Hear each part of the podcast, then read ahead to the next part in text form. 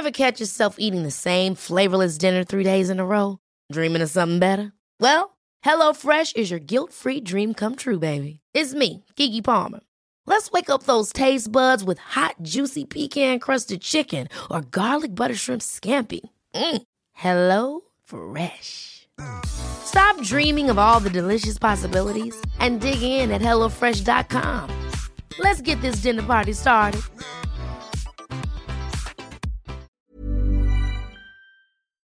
You know, I love salmon so much that once in a while I actually drive up to the Matapedia River in Quebec to go fly fishing.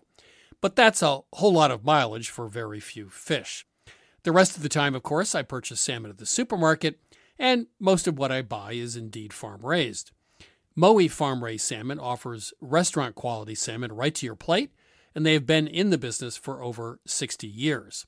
It's available in seven different origins Norway, Scotland, Iceland, Ireland, Faroe Islands, Canada, and Chile.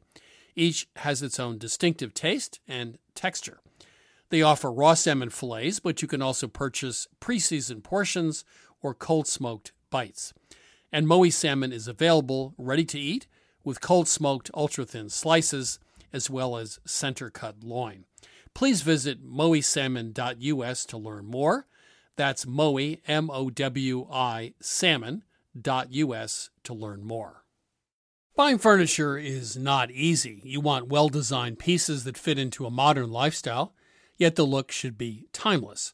And you want a custom experience creating furniture designed specifically for your space. My suggestion is that you check out Cozey, a North American company that thoughtfully designs furniture for modern living. Their high quality products are delivered quickly and are easy to assemble. Cozey also offers a great range of coffee tables, washable rugs, wall shelving, and credenzas.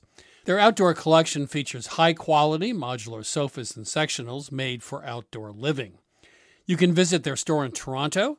Cozey now has expanded from an online market to their first in person space, or go directly to their website at cozey.com that's C O Z E Y dot com. Transform your living space today with Cozey. Visit cozey.com to start customizing your furniture today. You know, I grew up with Vermont farmers who made do with tools they had on hand a hammer, pliers, uh, and baling twine, of course, for most jobs. When I became a cook, however, I found that having just the right knife or maybe the perfect carbon steel skillet made all the difference. And the right tool also added pleasure to my cooking. I truly enjoyed my time prepping as well as cooking food. And that also goes for a car. The all new Lexus GX has an exceptional capability that will have you seeing possibilities you never knew existed. Its advanced technology and luxurious interior mean that wherever you go, you'll never go without. And that includes available dynamic sky panorama glass roof, available front row massaging seats, available 33 inch all terrain tires, and available multi terrain select. Live up to the all new Lexus GX, luxury beyond limits. Experience amazing at your Lexus dealer. Hi, this is Christopher Kimball. Thanks for downloading this week's podcast. You can go to our website, 177milkstreet.com, for our recipes, culinary ideas from around the world, or our latest cookbooks. Now, here's this week's show.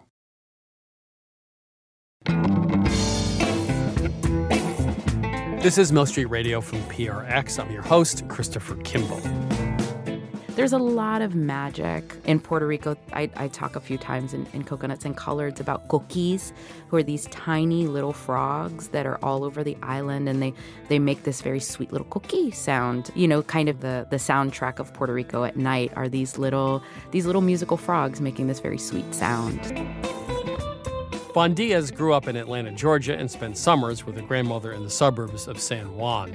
Today, Diaz and I chat about what to order at a roadside kiosco, garlic sauce done right, and the story behind the world's best homemade breakfast sandwich. Before we get to the cooking of Puerto Rico, I chat with Molly Yeh. Yeh spent most of her life in big cities, from Chicago to New York. In 2013, she moved to her husband's beet farm in East Grand Forks, Minnesota. Yeh's TV show, Girl Meets Farm, debuted on the Food Network in June 2018. Molly, how are you? I'm great, Chris. How are you? I'm good. Um, So, Jewish, Chinese, Midwest, uh, brisket meets Sichuan meets hot dish. That's.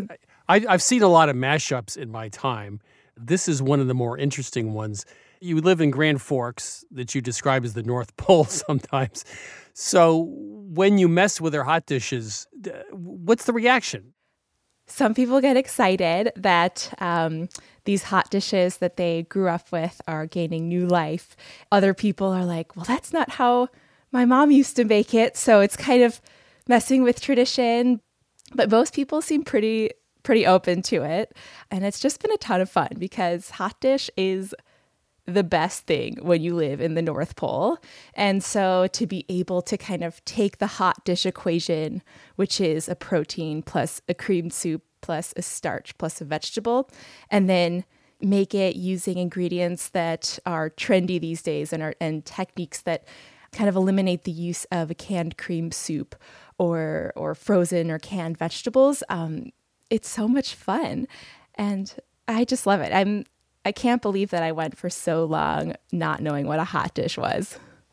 But your cooking is pretty sophisticated. I mean, zhoug, tahini sauce, hummus, but you also talk about which tater tots to use in your hot dish. So the range is from ta- tater tots to really good hummus. That's a pretty, you know, that that's a long way from the Middle East to uh, the North Pole, right? Well, you know, I mean, if I want hummus or if I have a bagel craving or a matzo ball craving or a shakshuka craving, you know, there are so many delicious Middle Eastern restaurants in bigger cities that I just don't have here. And and even something as simple as pizza delivery we don't have. Wait, everybody's got pizza delivery. No? Oh, I mean, we have an amazing, adorable pizza parlor in town, but we live right outside the realm of pizza delivery. Uh. So if I'm starving on a Friday night and there's a snowstorm, I've got to make it myself. So let's go back in time. You went to Juilliard for percussion, one of, I think, two people uh, who are accepted in that department. Percussion, as you describe it, is you stand around and then, you know, you hit something three times. Uh, why percussion and uh, how are you taught percussion? I don't really know anything about it. Mm-hmm.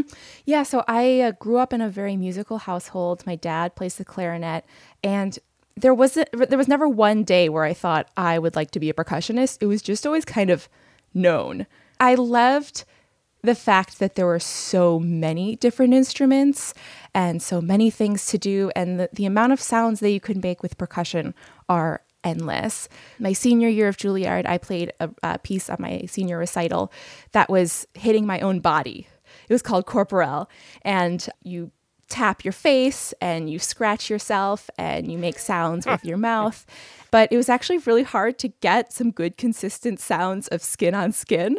And, um, and so it's a lot of just kind of sitting in a room and hitting things in different ways and figuring out what sounds the best. So you're now on a uh, fifth generation farm. Your husband's Nick's family came from Norway.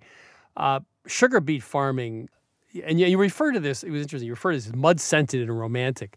I get the mud scented part, but is, is sugar beet farming romantic? It's totally romantic and not in the way that I envisioned a romantic farm to be when I was living in New York. When I was living in New York, I had this vision of a farm where you wake up with the sun and maybe you walk barefoot through farm fields and taste something that you pull right off of the, the plant. And so when I moved here, there were a lot of new things to learn. And, you know, I came face to face with these massive tractors that just look like transformers. And the land here is it's very, very flat. You can see land to the horizon.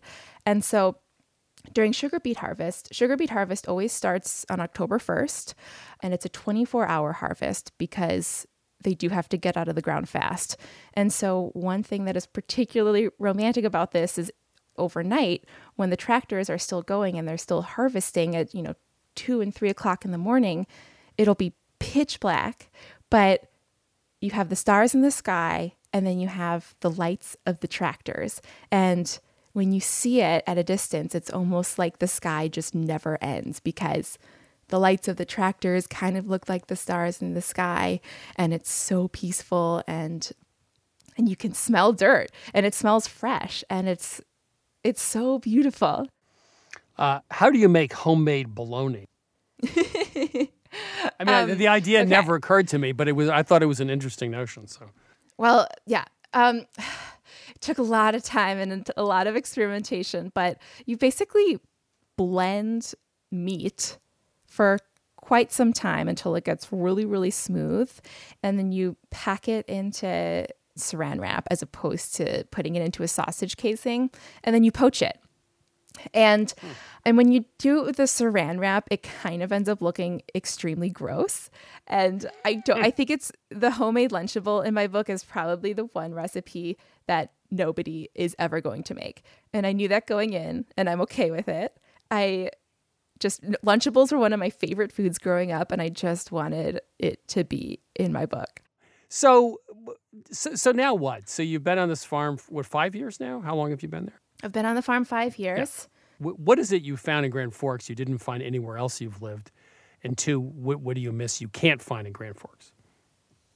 Well, the main things that I learned about when I moved here that I had never heard of when I lived in New York was um, there was lefse, the thin, flat Norwegian potato bread, and then of course hot dish, and cookie salad, which is this upper Midwest delight of cookies and um, and whipped cream and pudding and fruit. And I love I love that it's called a salad. And then the things that I miss about New York. Okay, there's one thing, and it's hand pulled noodles from my favorite place in New York, Xi'an Famous Foods. And they come with this spicy lamb sauce, and they're chewy and soft and spicy and amazing. So those are one thing that I either need to learn how to make or need to figure out how to have like a drone delivered to me while they're still hot. But I mean, most other things like bagels and pizza dough, those were things that I missed initially when I moved here, but I kind of put my mind to it and figured out how to make a good bagel and figured out how to make good pizza dough. Bagels in the North Pole. Maybe that's the name of your next book. I love it. Molly, thank you so much. It's been a pleasure. Thank you. Thank you so much, Chris. It was an honor. That was blogger and cookbook author Molly Yeh. Milk Street Radio is also available as a podcast. You can subscribe, download our shows, and listen whenever you want. New shows are available every Friday on Apple Podcasts, Stitcher, Google Play, TuneIn, and Spotify. Right now, Sarah Moulton and I will be taking your calls. Sarah is, of course, the author of Home Cooking 101 and the star of Sarah's Weeknight Meals on public television. Sarah, hello. Well, hello, Chris. Time to take some calls. Yes, it is. Welcome to Milk Street. Who's calling? Hi, this is Nathan from Columbus, Ohio. Hi, Nathan. How are you? Hi, Nathan. Hey, good. How are you? Good. How can we help you? So, a few years back, I listened to a podcast where I heard a chef uh, describe making his own vinegar from local craft beer and spirits. And uh, almost everyone in my family loves to cook and try new ingredients. And I just thought it would be great to make something like that and give it to them as a gift. Uh, and Chris, I heard you mention something about making your own vinegar on a recent show, and just wondered if you could describe your process. Yeah, there are two ways to do it. One is to start with a mother, et cetera. But the other way, I got this from a, a French company that makes a crock I bought. And they said just put unprocessed, unfiltered vinegar in the crock with wine. How much? Well, I think it's one part vinegar to five parts wine, something like that. And then, you know, Bragg's uh, apple cider vinegar, it's unprocessed, so it has live culture. So I put that in with, you know, a bottle of wine, a couple bottles of wine, and uh, let it sit for a month or six weeks. And I had vinegar. Do you do anything to it? Just top it up. Just keep adding more wine? Keep adding more wine. Because it's open to the air, or It does breathe, yes. do you put like anything over it so bugs don't get in? Eh, there is a top, but it's not air. You know, Okay. Yeah, air will get in. Yeah, and now I have this large, you know, two quart crock full of vinegar. The only question is, how good is it? And that's a function of Right. what you started with. Okay, so you start with good wine. Yeah. And so yours is Well, very good, of course. The thing that's good is if you ever have leftover wine, which is a question mark, but if you do and you're drinking decent wine, you just throw that in the crock. Ah. Now that's actually I like that. But there, there are times you have people over and there's a third of a bottle and put that in the crock. Yeah, Nice. so it works fine. Nice. Yeah. I mean, you can buy now great vinegar, but as just sort of all-purpose vinegar, it's great. oh. Yeah.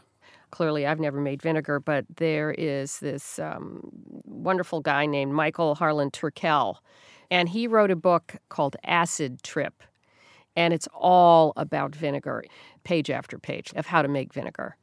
Whether you use a mother or you use the unfiltered I thought the book was about my time at Columbia in the early 70s. No, that's a different book. And then there's recipes and all sorts of chefs weigh in, and it's a really fun, in depth book. So you might want to check it out. So, Michael Harlan Turkel, Acid Trip. That's great. I'll check it out. Nathan, there you go. So just buy some Bragg's uh, and then some wine. You can get started. Yes. Great. Okay. I'll All do it. right, Take care. Nathan. Thank you. Bye. Thank you. Bye. You're listening to Milk Street Radio.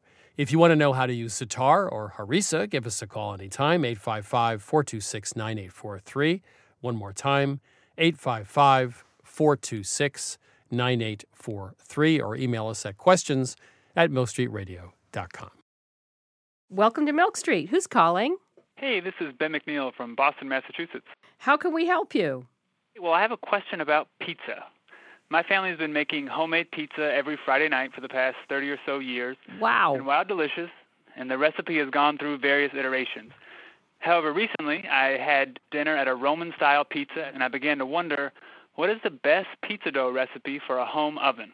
You know, one that only gets as hot as 500 to 550 degrees, as opposed to a Neapolitan style oven that can get upwards of 800, 900 to 1,000 degrees.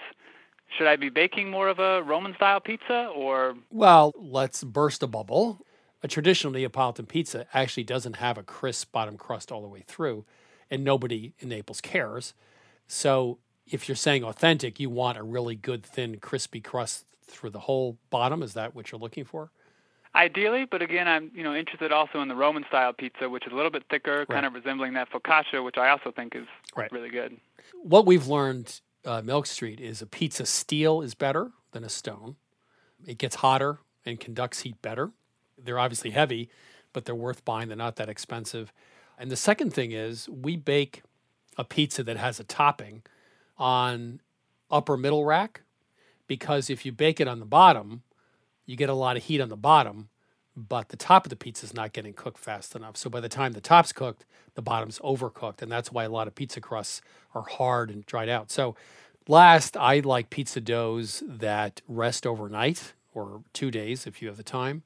So you use less yeast, either half a teaspoon, I think it is, or a teaspoon, for three cups of flour, and uh, mix it up, and you let that sit overnight in the fridge, and then you take it out the next day and then let it rise, and that develops flavor, and it's also easier to work the dough. It's not going to snap back on you when you Which is the biggest problem. Chris, you have a recipe in the magazine, right? Yeah, we used one actually with some buttermilk powder in it, which we really like because it was very malleable. But, but no matter what recipe you use, there's one other trick. The secret to a great crust and one that's easy to shape is the temperature of the dough when you go to roll it out. You want to get the dough up to about 75 degrees before you shape it Literally take its temperature. and you can put in little disposable plastic, you know, tubs, and then put it into warm water to heat it up, or you can just let it sit. So temperature, I think, rather than recipe, is really the secret. Boy, I got in my little soapbox there. You did. that was fun. Was that good? I learned a lot right here. I should do a cookie show. Ben and I are happy. Yeah. So, so temperature was- really was the secret. So I would give that a shot. I definitely have some uh, new work to do for my family. I hope they are impressed. Okay, thanks, Ben. Thanks, Ben. Thanks so much.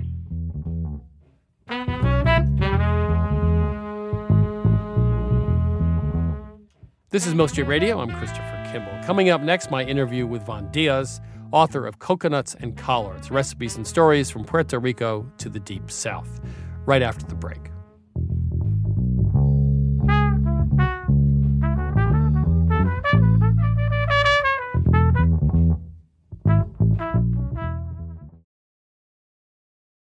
I'm Christopher Kimball, and now here's a word from our friends at Allagash Brewing Company. who love food as much as we do here at Milk Street.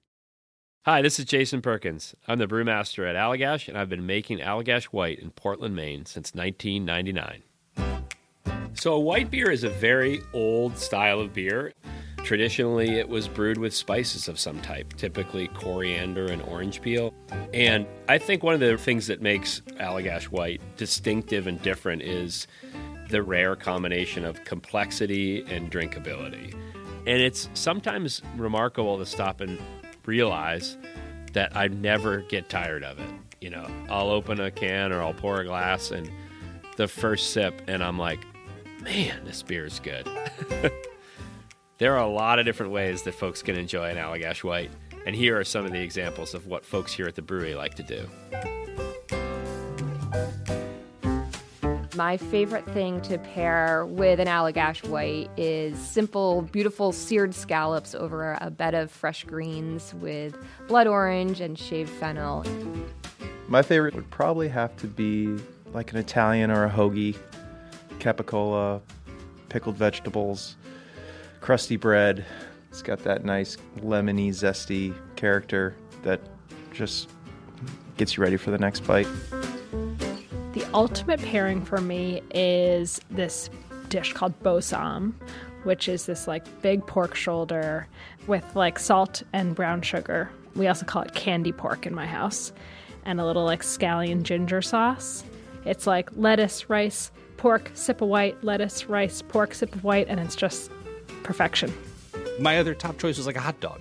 Like just have a hot dog and have an Allagash white. You don't need to dress it up. There's something about mussels with beer, especially the white, that is just so good.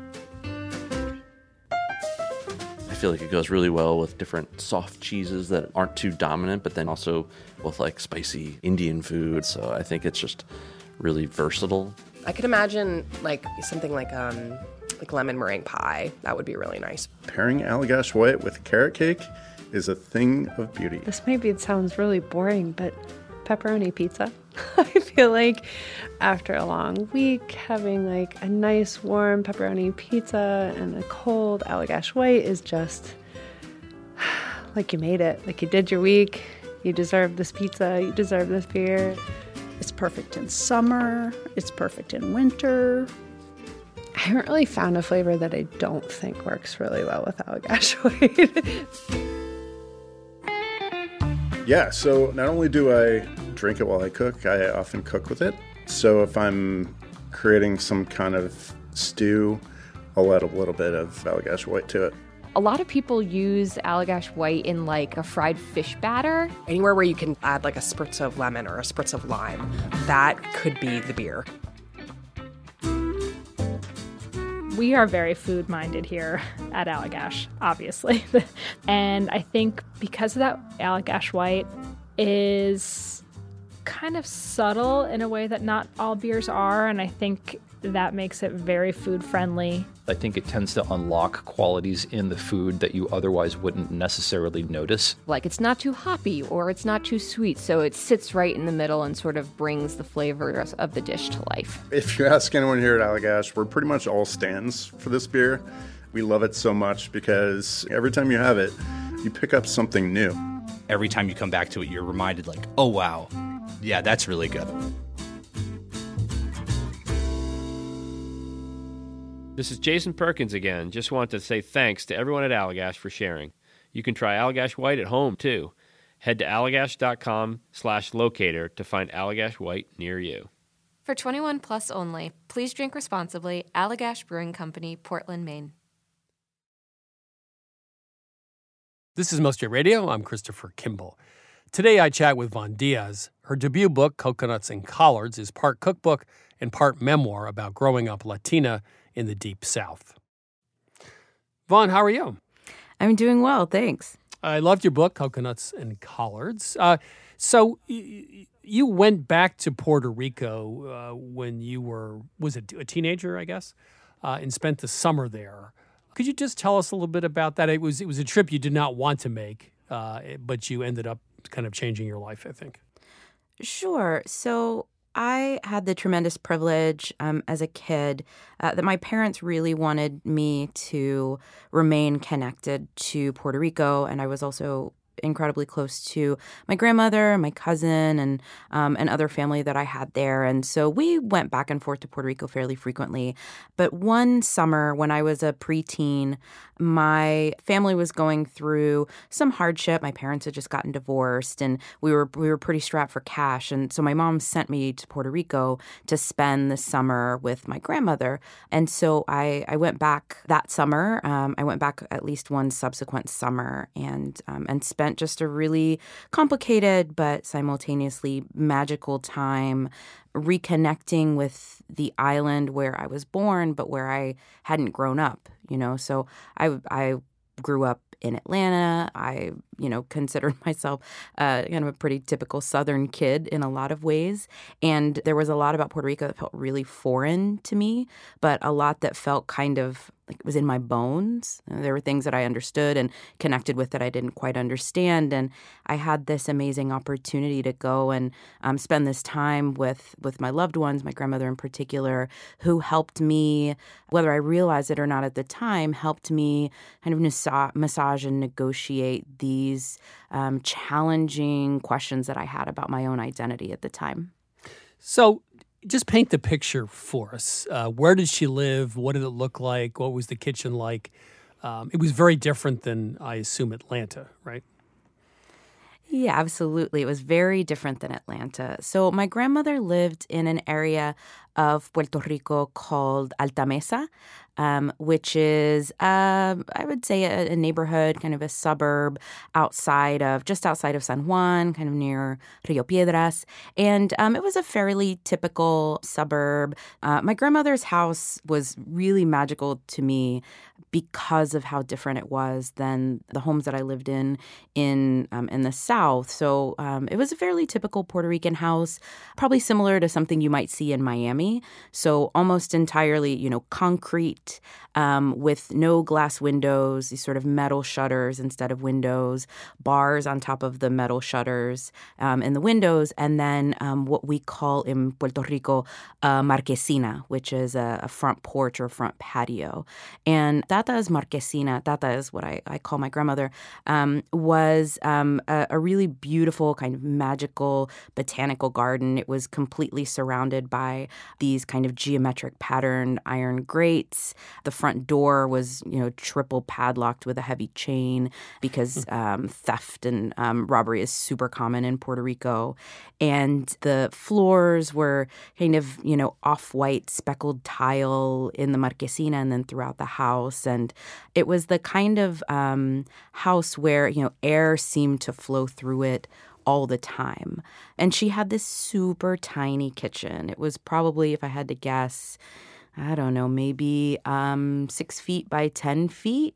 And it was just kind of a little, you know, a little galley kitchen. It had everything that you needed, but nothing in excess because there really wasn't space.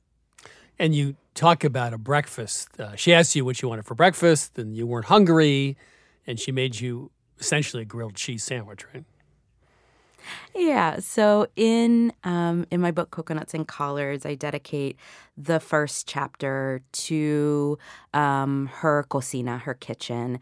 And my grandmother was an, a really an incredible cook. She was an incredible home cook and seemed really adept at cooking just about anything. So um, there was a morning that is still really vivid in my mind where I woke up groggy from not being able to sleep well. My grandmother's room was the only room in the entire house that had air conditioning. And so my bedroom was this little tiny space with only one window and i had this just kind of bo- rusty box fan at my feet that would blow hot air across my body all night and um, but it was a saturday and i could already hear my grandmother who was off work that day kind of getting things ready in the kitchen and i could smell the super strong coffee that she made for herself every morning and also cigarette smoke from the benson hedges cigarettes that she smoked So I, I, remember getting up and kind of grumpily shuffling out into the kitchen, and there she was, you know, her hair in rollers, and she was in her like Saturday morning cleaning the house clothes, and you know, always with a big smile on her face, and asked me what I wanted to eat. And then she suggested this incredibly decadent breakfast that she didn't make all the time, but for special occasions. Um, and it was a sandwich de picadillo. Um, and picadillo is um, ground beef that is seasoned typically with sofrito and usually with like a sazon or an adobo or some other series of spices like cumin um, and oregano. And that's sauteed and used as a filling for empanadas and things like that. Um, and my grandmother used to put that in to a sandwich. And so she, you know, would take white bread and put it in a sandwich press and then mound on this delicious savory picadillo and then put a, a slice of American cheese on it, another slice of, of buttered bread and then would press the sandwich. Um, and so it was this like Puerto Rican, like hot pocket um, kind of um, sandwich. And it was so full of, you know, like this creamy melty cheese and this saucy picadillo that when she would pull the press up, like all of this deliciousness had kind of erupted out of the edges and had caramelized around the corners. And, mm. and that was the breakfast she made me. Let's talk about some of the food. You mash garlic and salt with warm olive oil uh, and use that as a as a warm sauce. Essentially, maybe add some lime juice. Is that that concept of of warm olive oil and garlic and salt is sort of a base, uh, something that's used a lot in Puerto Rican cuisine? Yeah, I mean, what you're describing is often called a mojo caliente, and it's a super typical, kind of simple, quick and easy sauce that you might make for boiled or fried root vegetables, or to pour over um, steamed vegetables, or, you know, maybe even to dip in your bread. My grandmother used to make it in this really um, beautiful and interesting way. Um, she, uh, a lot of times, um, adobos and, um, and garlic in general is smashed in a pilon, which is a large mortar and pestle that's made of wood. And my grandmother would make her mojo caliente sauce inside the pilon. Um, and so she would smash the garlic in there with the salt and add add pepper, whatever she was going to add. And then she would heat olive oil on the stove and pour it into the pilon so that the garlic would cook just in this kind of hmm. residual heat from the olive oil. She wouldn't make it very hot. And it had this beautiful effect of seasoning her pilon so that everything that she ever, you know, crushed in there just tasted amazing and then had sort of figured out this method of getting the garlic just right so that it it didn't over toast it didn't turn bitter it was just exactly mm-hmm. as garlicky as it should have been one of the things in your book was bacalaitos uh, something I'd never heard of: codfish funnel cakes. What are what are codfish funnel cakes? Sure. So bacalaitos are, in my informal surveys with other Puerto Ricans and people who've been on the island, really a favorite fritter. So they're just the simplest roadside snack ultimately. Uh, you buy them typically, or you really want to buy them from a roadside kiosco, um, is what they're called, or stands kind of along the highway and small roads where folks might make one or two typically deep fried snacks, which we call cuchifritos. And bacalaitos are, in essence, salt cod that's mixed with a batter that I identify as being like a funnel cake. It has the same kind of levity and that same kind of subtle sweetness that I associate with funnel cakes, um, which of course I had plenty of growing up in the South. And um, and then each chef, each cook, each kiosco vendor has kind of their extra little thing that they might add. They might add garlic. They might add some kind of herb. Um, but in its essence, it's you know it's a it's a batter with um, funky, salty codfish that's that's sort of flaked out so that it goes throughout the batter. And then you pour that onto hot oil and it forms um, like a pancake. Um, and people make them all different sizes. And it's just the most decadent and at the same time funky snack. And I, I think a really um, a really formative snack for me as a kid, trying to figure out what I liked and what I didn't like because it was such a strange taste compared to the kind of food that I was eating growing up in the South. Um, give us a little history here. I mean, Puerto Rican cooking. It's a mix of lots of different cultures. It's totally distinguished from other cultures on other islands. Uh, how would you, just to someone who doesn't know much about it, in a couple sentences, how would you describe it? Sure. So, Puerto Rican food is, in its essence, a hybrid of a lot of different cultures. I, I think it, you know, you would be hard pressed to, as you can in many other cultures in the world, kind of say this is the original indigenous cuisine of, of Puerto Rico. It is a hybrid of indigenous Taino. Um, those were the, the native peoples of, of Puerto Rico and many other islands in the Caribbean. Um, so, indigenous Taino ingredients and techniques combined with the ingredients and techniques of um, enslaved Africans who were brought to the island, and then the um, flavors and ingredients and techniques of Spanish colonizers then combined with American ingredients and cooking techniques, which came in, you know, in the 20th century. So it's this mishmash of, I would argue, these four cultures that are very distinct, all coming together with the ingredients that were available on the island. And I would also say expressly designed as a cuisine not to be sort of the kind of delicate, celebratory at times, like kind of small plates you associate with Spanish cuisine, but big, hearty, stick to your ribs, home cooking that is sustenance and meant to fill you.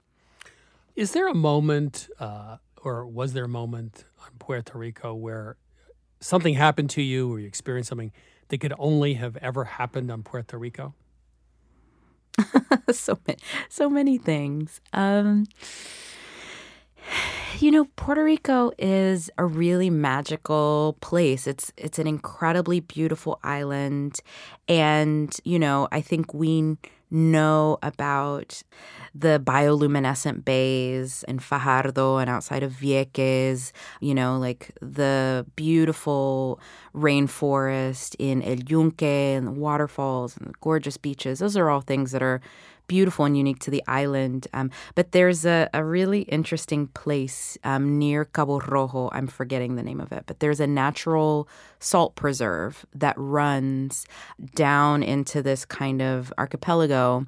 And I went and visited there on one of my last trips to Puerto Rico. And as I was coming back, noticed this house that was covered in um, in conch shells, and it was. I mean, there must have been a thousand conch shells mm. around this house. They had sort of created this little fence around their house, this little decorative fence, and they were sort of like all like on the roof and on the side of the house, and um, and they had them for sale.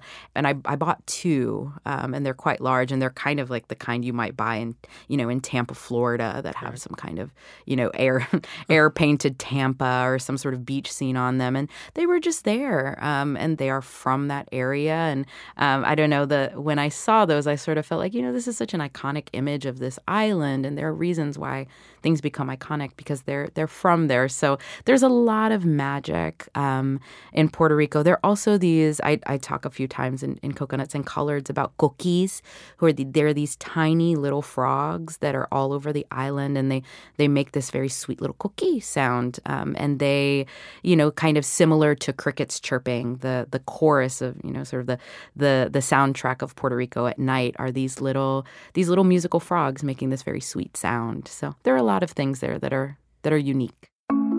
Von, thank you so much. Uh, love your book. It's real cooking. It's family cooking, and uh, it, it's it's it's the real deal. Thanks so much for having me. That was Von Diaz, author of Coconuts and Collards Recipes and Stories from Puerto Rico to the Deep South. It's time to chat with Catherine Smart about this week's recipe chocolate almond spice cookies. Catherine, how are you? I'm great. How are you? Um, I love cookies, as you know, um, referred to as the Cookie Monster for a variety of reasons. In any case, uh, I, am tired of sugar cookies, sort of basic decorated cookies, uh, and I like something new and different, and uh, that's why we have Milk Street to come up with something new and different. So, do you have something new in the cookie department? We do, Chris. We have our take on a Basler Brunsli, which is a little spiced sugar cookie uh, that has a chocolate base from Switzerland. It's about as easy to put together as a sugar cookie, but because we have all these nice spices, really has a lot more flavor and it's just a more interesting cookie. So, one of the interesting things to start is we use almond flour instead of regular flour. Now, if you were in Switzerland, you might grind up the almonds yourself, but we found it's just as easy to buy store bought almond flour. And then we actually toast it with cinnamon and cardamom and ginger, and that's gonna really amp up the base of the dough. Uh, we then roll it out just like you would a sugar cookie, and you roll it in a mix of sugar and spices. So, is the texture like a chocolate chip cookie or shortbread? That is, you know, sort of moist and chewy on the inside, crispy on the outside, or more just crispy throughout? It is like the correct kind of chocolate chip cookie, Chris, which should always be, in my humble opinion, crisp on the outside, chewy on the inside. And speaking of chocolate, we have, of course, bittersweet chocolate, which is finely chopped and incorporated in this dough. But we also added a little bit of cocoa powder because that really reinforces that chocolate flavor. You know, every time I ask for something new at Milk Street, I get it, which I think is a good thing. So, a chocolate spice cookie from Switzerland, something a little bit different, and something very Milk Street. Catherine, thank you. Thanks, Chris. You can get this recipe for chocolate almond spice cookies at 177milkstreet.com. I'm Christopher Kimball. You're listening to Milk Street Radio. Coming up, Dr. Aaron Carroll sets the record straight on alcohol and health. We'll be right back. You know, wonderful pistachios have become my go to snack. Now, I could list all the health benefits. They're a good source of protein, fiber, and unsaturated fats, but for me, flavor comes first, and that's why it's pistachios, not peanuts, in our household. Wonderful pistachios come in a variety of flavors and sizes, including sea salt and vinegar, chili roasted, and smoke barbecue. Check out wonderfulpistachios.com to learn more. That's wonderfulpistachios.com. You know, I grew up with Vermont farmers who made do with tools they had on hand a hammer, pliers, uh, and baling twine, of course, for most jobs. When I became a cook, however, I found that having just the right knife or maybe the perfect carbon steel skillet made all the difference. And the right tool also added pleasure to my cooking. I truly enjoyed my time prepping as well as cooking food. And that also goes for a car. The all new Lexus GX has an exceptional capability that will have you seeing possibilities you never knew existed. Its advanced technology and luxurious interior mean that wherever you go, you'll never go without. And that includes available dynamic sky panorama glass roof, available front row massaging seats, available 33 inch all terrain tires, and available multi terrain select. Live up to the all new Lexus GX, luxury beyond limits. Experience amazing at your Lexus dealer. You know, I love salmon so much that once in a while I actually drive up to the Matapedia River in Quebec to go fly fishing. But that's a whole lot of mileage for very few fish. The rest of the time, of course, I purchase salmon at the supermarket, and most of what I buy is indeed farm raised. Mowi farm raised salmon offers restaurant quality salmon right to your plate and they have been in the business for over 60 years. It's available in seven different origins Norway, Scotland, Iceland, Ireland, Faroe Islands, Canada, and Chile. Each has its own distinctive taste and texture. They offer raw salmon fillets, but you can also purchase pre seasoned portions or cold smoked bites. And Mowi salmon is available ready to eat with cold smoked ultra thin slices as well as center cut loin. Please visit mowisalmon.us to learn more.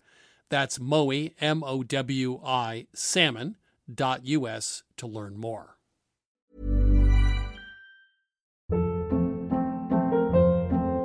Hold up. What was that? Boring. No flavor. That was as bad as those leftovers you ate all week. Keke Palmer here, and it's time to say hello to something fresh and guilt-free. Hello Fresh. Jazz up dinner with pecan-crusted chicken or garlic butter shrimp scampi. Now that's music to my mouth. Hello Fresh. Let's get this dinner party started. Discover all the delicious possibilities at hellofresh.com.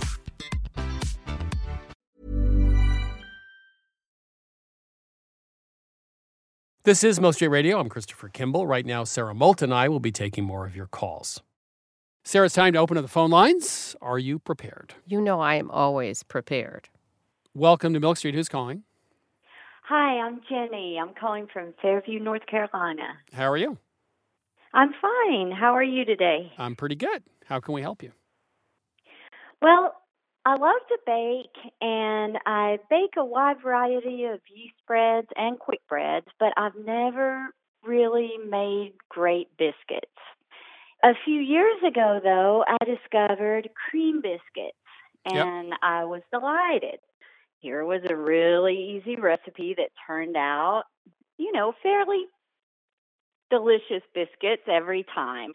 But every time I go to make them, I catch myself wondering should the cream be cold or should it be at room temperature? Generally, when you're baking, your liquids and your eggs and butter should be at room temperature. But when you're making biscuits, the lard or you know shortening or butter and your buttermilk or milk should be cold. I was pretty sure you two could help me. This is, I just want to say, Sara, finally, we can answer a question with one word cold. Well, actually, I'm a little baffled. Oh, no. Come Yeah. on. This was our opportunity to like, To you know, agree? to just say, yeah, cold. I Just mean, there- make it simple. The reason you want. And goodbye, Jenny. We're done. No. the world's shortest phone call. Yeah. Uh, we don't get paid by the minute, so. No. So in baking, you want to have things room temperature when you're whipping eggs or you're Because you creating need a foam. volume, and they'll have more volume. Right. And so you're not doing that here, so cold is fine. Can I just point out the cold business with biscuits and pie dough has to do with the butter. Because if the butter isn't cold by the time you're done working it in, it might have gotten warmed so it starts to melt. And you don't want it to melt before you ever get the item or to be that warm. Because what you want to happen when it goes into the oven is for the butter to start melting right then and there and give off steam, which gives lift to the biscuits or the pie dough. Now, here, we're not talking about butter. We're just talking about cream. Right. So I'm baffled. I don't know the oh, answer. Guys, come on. This is look. When in doubt, cold. Well, no, no, it doesn't. It's not going to come out better if it's warm. So when you make the recipe, the cream's in the refrigerator. Take it out And use pour it. into the flour and the salt and the baking powder. You're not going to improve the recipe by having warm cream. Can I agree. Can I get yes, yes, yes?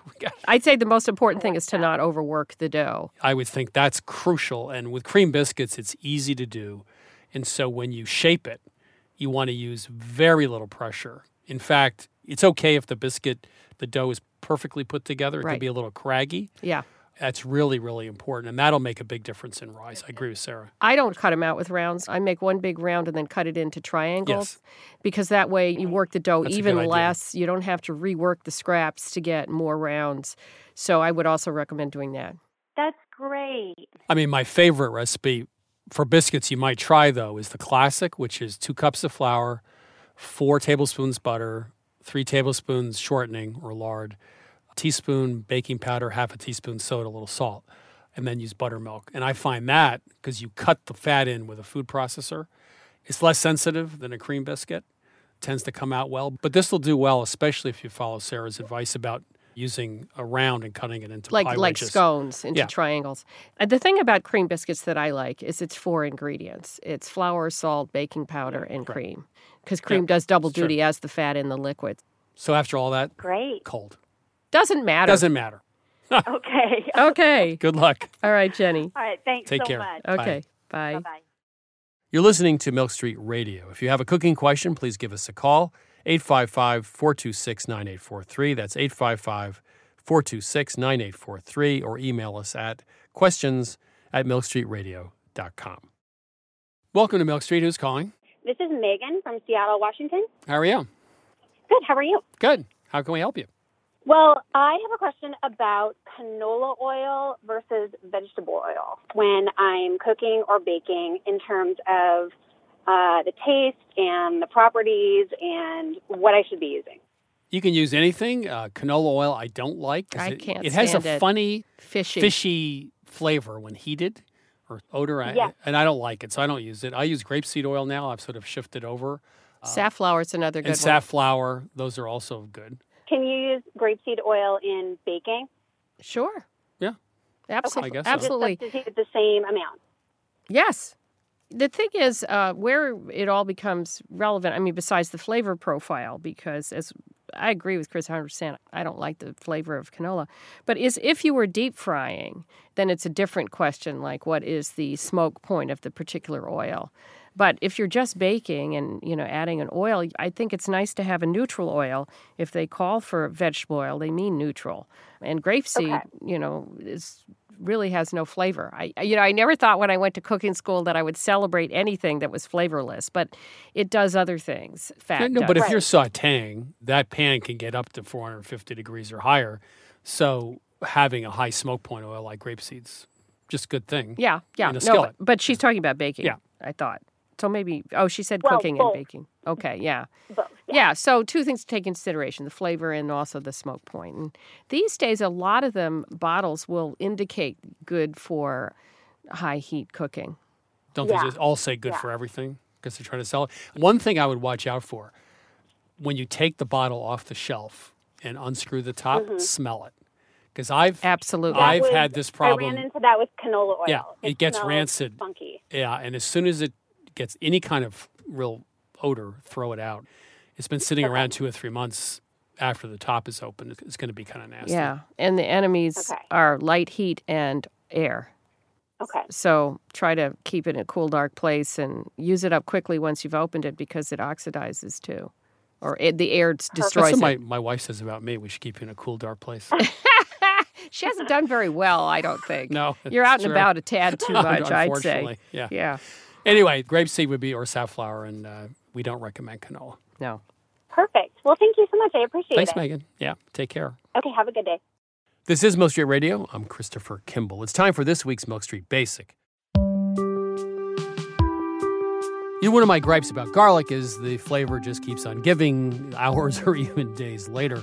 And there are lots of ways of solving this problem, but here's a way if you're making pasta. Simply skewer a few cloves on a wooden skewer and drop them into the boiling water along with the pasta. By the time the pasta is cooked through, the cloves will have softened and have a nice mild sweet flavor.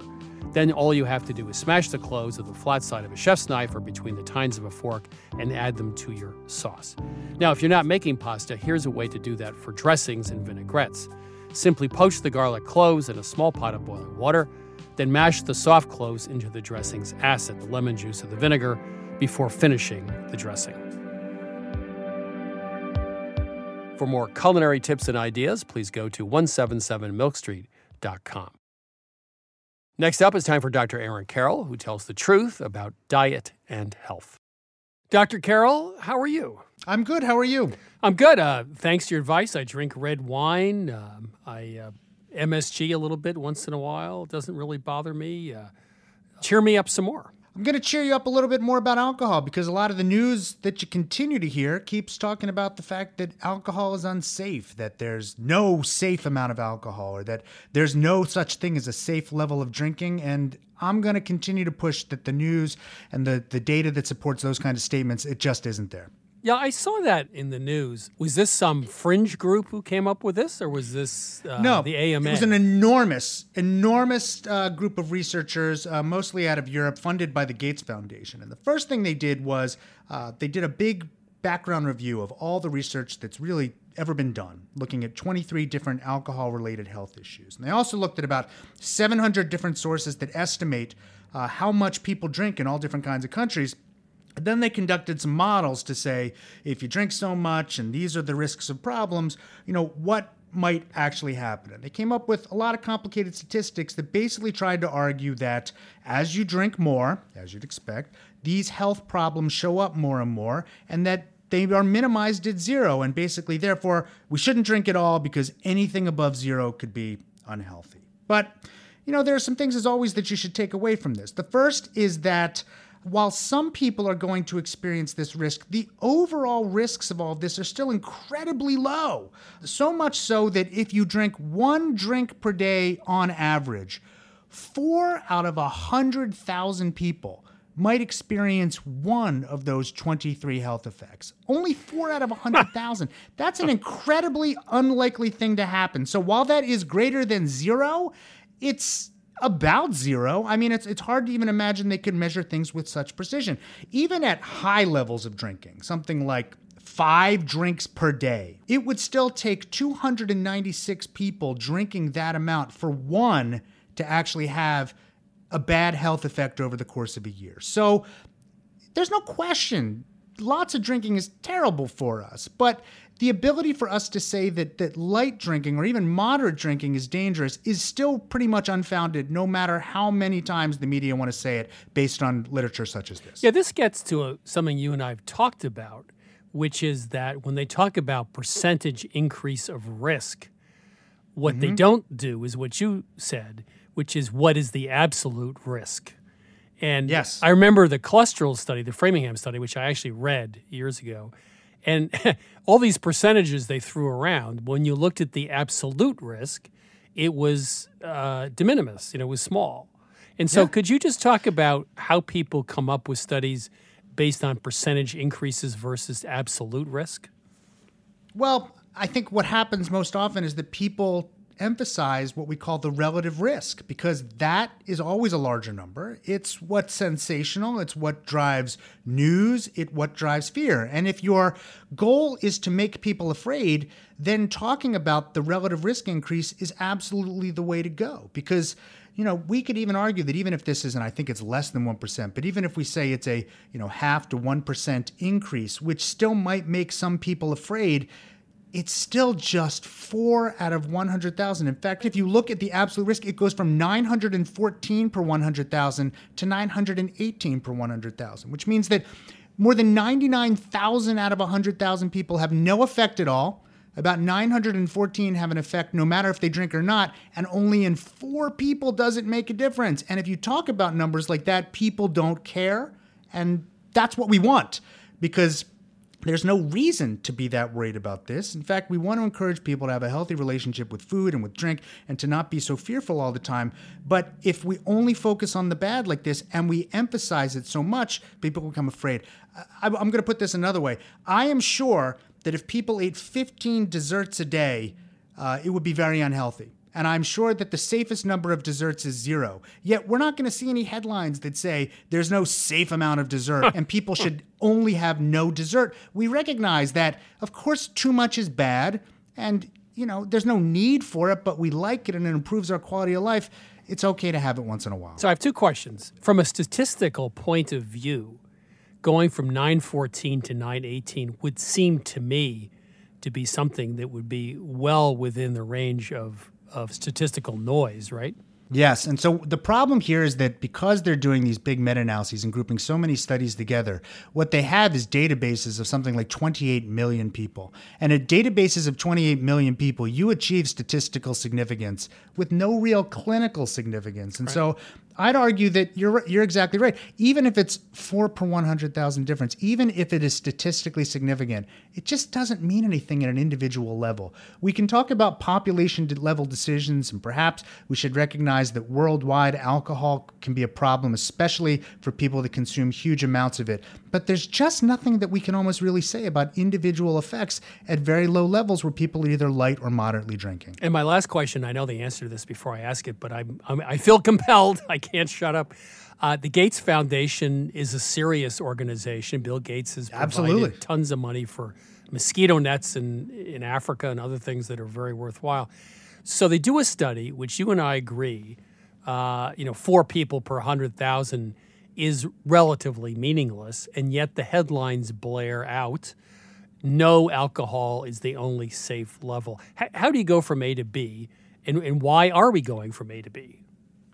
So we should also recognize that when the Gates Foundation funds this, I don't think they're specifically funding a study of alcohol. What they're doing is a huge it's a huge study of global health risks, trying to look at all kinds of risks that worldwide could be make people healthier or less healthy. Um, this just happens to be a study on alcohol, and it's not just the Gates Foundation. This was published in the Lancet, an enormously reputable journal, a huge journal. And so I'm not even questioning the science. I'm not questioning the researchers. I'm not questioning the funding or the journal. It's just how we take the study and how we apply it to our lives and what we eat and drink. And there's a real misperception here, an ability to say, well, we have something that is statistically significant but very small, therefore I should make individual changes to my life. You almost can never do that. Good. Well, I'm going to have an old fashioned tonight. Um, just one, but I'm going to enjoy every little bit of it. Dr. Carroll, uh, thanks for setting us straight and making our lives just a little bit happier. Thank you. Thank you.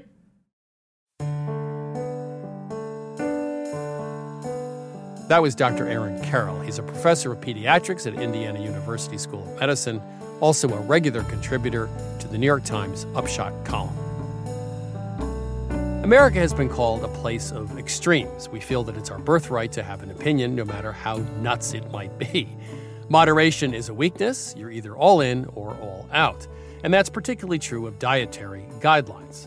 As Dr. Carroll mentioned, a new study says that any alcohol is damaging. Now, we could add a lot of foods to that list MSG, artificial sweeteners, coffee fats, and of course, sugar. I recently saw a film about a woman who swam from the shark infested waters around the Farallon Islands to San Francisco, almost 30 miles. She survived, but along the way, I seem to have missed the point. So tonight, I'll just head to the pool, do a few laps, and then head home for a cocktail and some pulled pork. Moderation is my new prescription for a happy life. That's it for this week's show. If you tuned in too late or just want to listen again, you can download Milk Street Radio on Apple Podcasts, TuneIn, Stitcher, Google Play, or Spotify. Please remember to subscribe to the show. That way, you'll get every episode downloaded to your phone or tablet each week. If you want to learn more about us at Milk Street, please go to 177milkstreet.com. You can find each week's recipe, watch the new season of our TV show, subscribe to our magazine, or order our new cookbook, Milk Street Tuesday Nights. We'll be back next week with more food stories, and thanks for listening. Christopher Kimball's Milk Street Radio is produced by Milk Street in association with WGBH. Executive producer Melissa Baldino. Senior audio editor Melissa Allison. Producer Annie Sensabaugh. Associate producer Jackie Noack and production help from Debbie Paddock. Senior audio engineer Douglas Sugarts. Additional editing from Vicki Merrick and Sydney Lewis, and audio mixing from Jay Allison at Atlantic Public Media in Woods Hole, Massachusetts. Theme music by Toubab Krewe. Additional music by George Brandl Egloff. Christopher Kimball's Milk Street Radio is distributed by PRX.